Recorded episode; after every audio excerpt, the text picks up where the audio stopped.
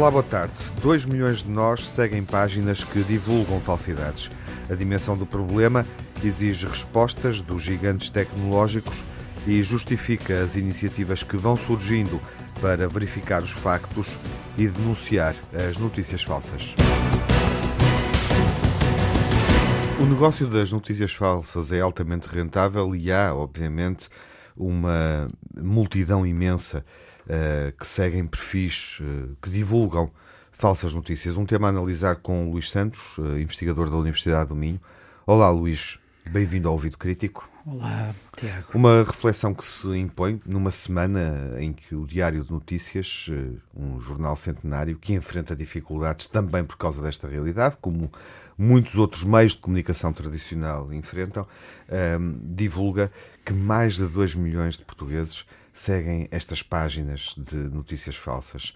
É um universo, dá-nos aqui uma dimensão em Portugal do problema. Isto é um negócio, obviamente, podemos explicá-lo, eh, mas também convém salientar que muitas destas pessoas estão desinformadas, seguem justamente essas páginas porque não têm os níveis de literacia adequados, literacia mediática, uh, para despistar o que é verdadeiro, falso, correto e incorreto?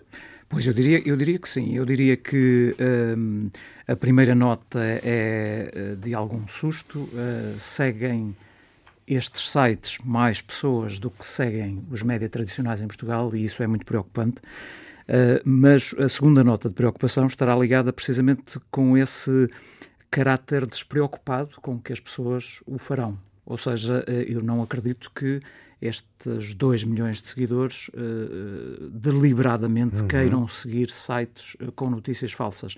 Fazem-no porque um amigo sugeriu, fazem-no porque encontraram lá uma notícia muito curiosa sobre paisagens de Portugal ou sobre a bandeira de Portugal um, e, e, e de alguma forma veem-se envolvidos num fluxo de produção informativa uh, negativa ou, ou falsa mesmo, uhum. mesmo falsa. Há aqui, obviamente, uma, uma, uma, responsa uma necessidade de reação e também uma, uma, uma responsabilidade uh, que pode ser atribuída ao esforço dos gigantes tecnológicos, uma necessidade de reação por parte dos meios tradicionais de informação. E o que o Diário de Notícias estava a fazer esta semana, no fundo, era tentar clarificar o assunto, também reagir, de certa forma, uh, reagir legitimamente, com toda a legitimidade. Uh, há um esforço dos gigantes tecnológicos. Porquê? Uh, Porquê é que o fazem? Facebook, WhatsApp, Google? eu diria que os gigantes tecnológicos nos últimos tempos mudaram de, de estratégia. Hum. Durante muito tempo disseram que eram só empresas uh, de uh, prestação de serviço, quase isto, uh, não diziam muito mais do que isso, um, e havia uma pressão muito grande para que eles assumissem alguma responsabilidade pelos conteúdos que são divulgados nas suas plataformas. Parece-me que agora, se bem que não na totalidade, mas de alguma forma fizeram um, um emendar de mão um, e uh, estas grandes plataformas, Facebook, WhatsApp, que pertencem ao Facebook, mas Google também, uh, iniciaram passos de, por um lado, de aproximação às entidades de regulação uh, nacionais e supranacionais e, por outro lado, de aproximação quer a produtores credenciados de jornalismo, quer mesmo a instituições que fazem investigação sobre jornalismo, para que, de alguma forma, e talvez por múltiplas formas, consigam ter uh, eh, um, eh, um, ataque mais eficaz uh, a, estas, a estas plataformas, sendo que, na raiz, estas plataformas dão dinheiro ao Google, ao Facebook e ao WhatsApp. Uhum. Uh, importa não nos esquecermos disto. Isto uhum. são uh, espaços que geram dinheiro para si próprios, mas também para estas plataformas. Uhum. Muitos destes perfis são rentáveis para quem os inventa, para quem os cria, obviamente, e há quem retire um rendimento extra ou viva disso, uh, alimentando justamente perfis com notícias falsas. Uh, e os gigantes tecnológicos mostram aqui uma capacidade de pôr também dinheiro em cima do problema, não é? Ainda esta semana vimos o WhatsApp a anunciar um montante exorbitante, não é?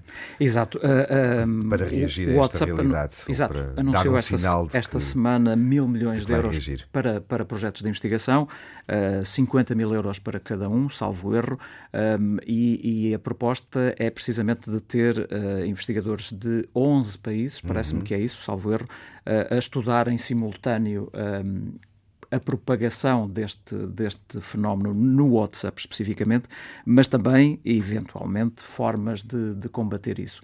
A Google tem também a sua Google News Initiative, que já há vários anos apoia empresas uh, jornalísticas na produção de ferramentas alternativas de criação de conteúdos. Uhum. Não é, digamos, um apoio direto uh, ou direcionado a esta questão das fake news, mas é, se quisermos, um apoio indireto à estabilidade financeira das empresas jornalísticas. Vale a pena também salientar que há cada vez mais iniciativas para verificar os factos, não é?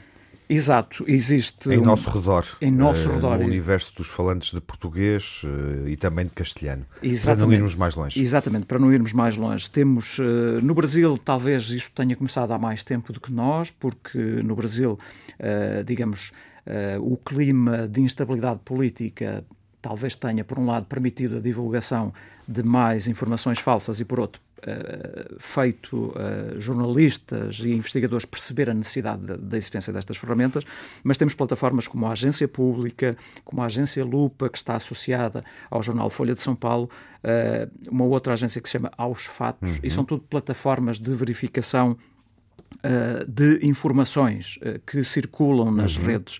Um, em Espanha temos uma plataforma que é um pouco distinta, que se chama Civio, que é uma plataforma que uh, dá um passo a mais, talvez, acho eu, que é, para além da verificação de factos, o que faz é propor alterações à lei, portanto tem um papel talvez mais ativista, talvez menos recomendável do ponto de vista jornalístico. E temos em Portugal muito recentemente o aparecimento de um, de um espaço que se chama Periscópio, que está a dar os primeiros passos.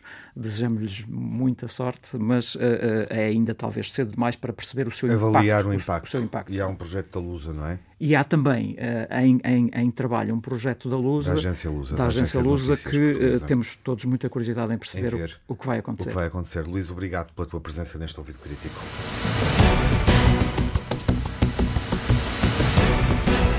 Falamos neste ouvido crítico de algumas iniciativas para verificar notícias falsas. Há uma plataforma que disponibiliza técnicas, ferramentas, dicas eh, para lidar com este problema. Chama-se firstdraftnews.org. Firstdraftnews.org é o sítio que recomendamos a propósito deste problema e da reflexão feita com Luís Santos, da Universidade do Minho.